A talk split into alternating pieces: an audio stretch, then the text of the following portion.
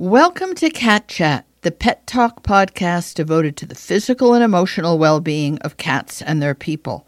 I'm Tracie Hotchner, the author of the Cat Bible Everything Your Cat Expects You to Know. My mission is to entertain, educate, and inspire cat lovers like you to give kitty cats the best possible life in nutrition, affection, and environmental enrichment. This show is brought to you by Dr. Elsey's, where they speak for cats, which is what this program is all about. My co host is the feline expert Dr. Mikel Maria Delgado, along with other cat authors and experts. The show is made possible with the generous support of Dr. Elsey's, a company privately owned by Dr. Bruce Elsie, a feline only veterinarian whose mission has been to personally formulate a wide variety of litters for all types of cats so they keep using their litter box, which keeps them in their loving homes. Dr. Elsey also created his own cat food called Clean Protein, wet and dry foods that are specifically appropriate for a cat's nutrition needs because they're based on the protein a cat eats naturally. Clean protein is the first dry cat food I personally can recommend because it is based on the protein found in a cat's natural prey. Please show your appreciation that Dr. Elsey's underwrites this show by choosing their products whenever you can. I have asked my friend and colleague, Rachel Geller, Dr. Rachel Geller, to come back on the show because a friend of mine in East Hampton wrote to me with a very desperate problem that a friend of hers was having with a cat. And honestly, I couldn't even make my way through the plea for help.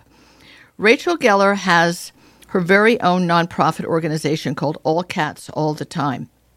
And she has helped people keep their cats and rehome cats, thousands of them over the years, working with shelters and working directly with people completely gratis, pro bono and if anyone's awfully happy that they've been she's been able to solve their problem, she's always happy for them to make a donation to all cats all the time. But the drive behind her work is that cats create problems for people that people have created for the cats, and she helps unravel the problem. Rachel, I'm going to let you explain the problem that I put at your doorstep because I think that when I read this email, it was long and complicated and went off in the weeds about a cat named Ringo. I found myself feeling critical and frustrated with the woman. And I think one of the beauties of the work you do is that you call the space that you inhabit with all cats all the time a non judgmental zone. There's no judgment, there's no criticism. You're there to help. And I'm afraid that if I describe the problem with Ringo, I'm going to sound judgy and cranky. So I would like you to describe what it is that I brought to you as a problem, if you would. Thanks, Tracie. And and it was a very long email, um, you know, all kinds of details and descriptions, and it did take a little bit of time for me, you know, to sort of weed out what were the salient points and what do they need to do to help Ringo. So, in a nutshell, the issue was that a there was a woman who had a cat cat named Ringo, and for some reason, her sister was setting the cat off. Now, it could have been any type of association. Something might have happened to scare the cat at one time. Perhaps when the sister came to the home, she had a certain smell to her. Whatever it was, we, we weren't really sure what the trigger was. But in terms of my cat behavior advice to solve the problem, I, I wanted to start off with some solutions just to create positive associations between um, first the cat and the cat's owner, getting the cat onto you know some ways to release this tension and anxiety, and then slowly integrate the sister back with the cat. But the main um, problem was this cat becoming aggressive, lunging, and attacking this person's sister whenever the sister came to visit. That's a very good nutshell. Believe me, there were so many details about, I don't know, you know, brownies served on a Wednesday. I thought this is a person asking for help, imposing on other people to have help. And if you're going to do that, folks, if you have a cat problem, and this is more cat issues than dog issues because people with dog issues look for a trainer who may or may not be good, often not so great, and they may or may not get relief. But with cats, people I've found, and I don't know if you have too, Rachel, they tend to wait until it's a crisis point, a breaking point. It's a last straw moment. And I found this a lot on Cat Chat when it was live on Sirius for years, and people would call in and I'd say, So, how long has your cat been peeing in your husband's shoes? And they would say, Two years. So it, it would. It, I kind of laughed, but I felt terribly sorry for the husband and for the woman. And the cat was obviously had some issues. It was working out with the husband's shoes. In this case, the woman didn't really describe properly, responsibly, uh, rationally what exactly the issue was and what she was hoping to achieve. But you figured that out. And I would like to say, with great sorrow and frustration and total judginess, that I was able to write to my friend of the friend and say, Help is on the way, and Dr. Rachel Geller is offering her services for free, and put the two of you together. And Rachel wrote this really long, very complex, incredibly specific, and helpful advice. But the woman had already given the cat away. So yeah, don't do that, that okay, folks? Yes. don't be doing that, okay? Don't wait until things are at a crisis point. If your cat is beginning to exhibit behaviors that are unpleasant or uncomfortable for you, you can pretty much guess that they're not that great and fun for the cat either. It's working something out. So now I can say to everybody reach out to all cats all the time. Rachel does this from the goodness of her heart and the satisfaction, but please don't do it and while you're waiting for the answer give your cat to ARF or Southampton Shelter or your neighbor. I mean, the whole point is to keep the cat in the home with the people that it wants to love. So, yes. why don't we talk about some of your solutions? Because I think it helps people understand there are step by step solutions to almost every cat problem.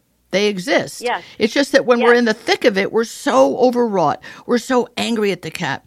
We're so frustrated. We feel like such a failure and loser ourselves that we need to take a step back. And I think that's really what you do for people in unraveling the, the ball of yarn, if you will, of the problem. So, Yes, and, and, to put into perspective with the length of time these problems may be going on, her email dated back to 2016 when she started describing the problems with the cat. So, you know, we're talking a pro- uh, about a problem that was that had a very long duration, that was long standing, and that was not going to be solved overnight. And it was frustrating. I actually put this uh, put this case as a priority because it was clear from reading the email that she was in great distress. She had the instructions the day after I received the email, and just within that t- very short time period, decided to to give away her cat. So that was a little frustrating. And so to echo what you're saying, you know, please, you know, when you reach out to me, give me give me a little bit of time. Let me get a handle on the problem and and work with me because I will be with you every step of the way. Yes. So in this case, um, you know, the cat was the cat was quote unquote attacking, and many owners will use that that type of, of word to describe their cat. You know, he was aggressive, he was hunting the, the sister, he was attacking. Okay, so what do we want to start off with? Well, it is true that cats do need opportunities to hunt and stalk and kill and eat their capture. That's right. So we, we want our cats to do that, right? Just not yes, on another person in the household. Yes, it's healthy and it's necessary. So I started off by teaching her how to play with her cat in a way that would simulate a hunt. And I didn't just say to her, play with a cat in a way that replicates a hunt. I actually went step by step how to simulate the hunting sequence, how right down to the details of how to, you know, um, make the pl- make the prey play dead, how to how to simulate, you know, the prey is getting injured, the prey is getting tired, how to have multiple little interim captures during the game. I went in all kinds of details of how to conduct a session that would really um, simulate a hunt, and then how to end the session, how to wind it back down, how to um, provide that cat with the final capture um, to simulate, you know, he's a, he is a successful hunter, and then all about giving food at the end of the session so the cat has that catch and kill. So that's great if you play with your cat, and that's even better if you simulate the hunt. But if you don't provide that food, that feast after the capture, you may be leaving your cat more revved up and more yes. frustrated than when you started. They need that catch and kill. They expect the catch and kill, um, but they also expect to be able to eat what they caught and killed. So you really need to have that final captured by food. I explained all of this, you know, as you said in detail, how it changes the mindset of your cat, how it creates new positive associations, and took her through the whole thing. And then I went step by step, once she gets this down, how to distract and re- redirect when the sister is there, but also how to slowly incorporate the sister into these interactive play sessions. So, again, you never want to go from zero to 60 when it comes to a cat. So, I talked her through first conduct the sessions with the sister sitting somewhere in the room, then conduct the, session, the, the uh, sessions with the sister standing next to you. Then let your sister hold the pole or the wand toy and let her conduct the session and you stand next to her. So I went slowly through the whole process of acclimating and desensitizing to the cat, to the sister, and creating new positive positive associations with the sister as well as the owner.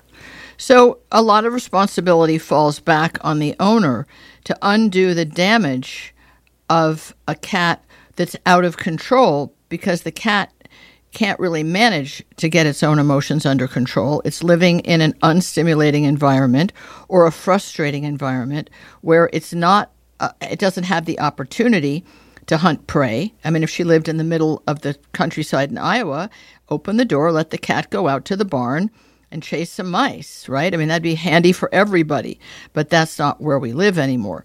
So I think that there are many cats who don't exhibit this amount of express this amount of frustration, to not right. use, as you said, negative words, pejorative words, but they're feeling it. So I think one of the beauties of what you did for her and why I wanted you to come on and talk about this is that any sort of cat behavior that's worrisome to you, the cat is climbing the drapes, the cat is scratching too much on the sofa, but you feel like you've put out scratchers, the cat is bugging you when you're at the computer and you're just annoyed as opposed to thinking, you know, I need to tucker that cat out. Just like people think they need to tucker out a child or a dog, they don't think about it with a cat.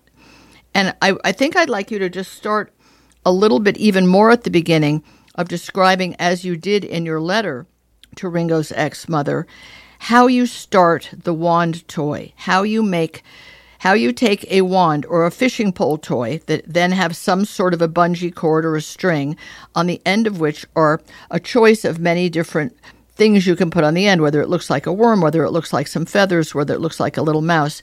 Could you talk about the fact that people wave it around in the air like it's a, you know, a, I don't know, a pom pom? Instead of doing exactly yes, what you yes. said, make it so realistic. And feel that you're one with the fishing pole toy. Let's not get too pussy willow, right? But you do have to imagine yourself the the operator of the puppet in a way. It's like a puppet on a string. You're operating it to seem to simulate a real prey. So talk a little bit about how you get people to understand the idea of dragging it and making it move quickly and then stop and never have it run at the cat, which is like, wait, game's up. That's ridiculous. And people do that. Right. They they yes. they fling it yes. around and then they bonk the cat in the head with it. Like, come on, no, that's not really people what we're do doing. do that. They'll, yeah. They will dangle the toy like right in the cat's face, and that's not very realistic. There is no prey that's going to walk up to the cat and dangle itself yes. or move wildly about in yes, the cat's face exactly. in, into the cat's face. So the whole idea is you want to trigger your cat's prey drive. And the only way you're going to trigger that cat's prey drive is move the toy like prey. Yes. So real prey is unpredictable. Real prey isn't going to sit there and slowly move back and forth or slowly move up and down. Real prey is going to alternate fast and slow, yeah. high and low. Real prey wants to survive. It's going to scurry behind yes. the furniture. Yes. It's going to jump up somewhere. It's going to run around. Um, always think about how mimicking mim- about mimicking how prey would act. And as you said, prey runs away from the cat. It doesn't go towards the cat. So during the game, the prey should always be moving away from the cat. And you know, again, the, the the big thing that the person has to keep in mind is it needs the session needs to be realistic. So it, nothing's going to be you know predictable and the same pattern over and over again. During the game, the prey um, will possibly lose its stamina. During the Good point. game, the prey yeah is going to play dead. So the prey might stop and move a few times. And in and in in a real hunting session, if the cat were outside, you know, and the prey stops moving, the cat sometimes the cat will sort of toy with it, you know, bite Yes. it a little bit, paw with it, um, and then the prey might try to be very very still and trick the cat into thinking that it's already dead, and then the cat might sort of look or loosen her grip a little bit, and then the prey will jump up Yes. and dash away. So you really want to think about all of these movements during the game and have like little mini interim captures during the game. Let the cat get it. You know, a big thing I see is so many people think that the whole idea of the game is to keep the toy away from the cat. They never like let the cat get to the toy. But you want the cat to have these little mini interim Yes. captures during the game. That's realistic. And not only that, it's those captures that feel really good to a cat. It's those captures that release all those feel good chemicals. It's the captures that are enjoyable for the cat. So during the session, you know, let the cat get the prey a little bit. When he notices that the prey isn't moving, he'll loosen up the grip and then you can start up the game again. So by letting the cat enjoy these little captures during the game, it makes a huge difference in the session being rewarding and fun and getting all those feel good chemicals flowing. It's really important. It sounds very, very simple. Let the cat have a few captures during the game. Yeah, and let it's a them and let him and let him capture the toy in the end, and then substitute something very delicious, something really, really, really good. Whether it's a wet food dinner or really nice dry, dehydrated pieces of protein that you know the cat loves, that is going to substitute for the animal that is just Yes. captured. And by the way, we've only got another minute left, but this whole event should not ever be more than about five minutes maximum, because that's about how long, if if that long, an actual prey uh, session lasts. You either get the mouse or the salamander, or you don't. You, it doesn't go on the and on. So right, it's the short. idea isn't to tire the cat out. The idea is to to, to provide a, a successful, realistic hunting session that ends with that food. exactly. So you can play with your cat for four hours, but if you don't wind it down and then with the food, the cat's still not going to be satisfied. The cat's still going to be stressed or frustrated or revved up. You need that food at the end to complete that hunt, eat, relax contentment cycle. exactly. That is the key. Dr. Rachel Geller, you are amazing. All Cats All the Time is such an incredible, rare, and unique nonprofit. Thank you for being here. Thank you for helping. Ringo's mom, even though she couldn't wait long enough to be helped, but I'm hoping some of the rest of you hear this and will tell your friends and your friends' friends the ways to make your cat and yourself a happy family. Thanks again to Dr. Rachel Geller. Thanks so much for listening. I also want to thank Wondercide, founded by a woman entrepreneur who discovered effective natural ways to repel fleas, ticks, and other pests on her pets and around her home instead of putting toxic chemicals in or on them. Wondercide makes plant powered products to keep parasites at bay without the harsh chemicals that can be harmful to your cats, your property, and the planet. This show is also supported by the privately developed Magic Fabric Pet Throws that trap hair, dirt, and moisture when cats get up on the furniture, bed, or your lap. Magic Fabric Pet Throws invite kitty cuddle time without sacrificing your clothes or furniture. A final pause up to Dr. Elsey's again for all the fine products they make and their unwavering support of my mission to make life better for each and every kitty cat and their people.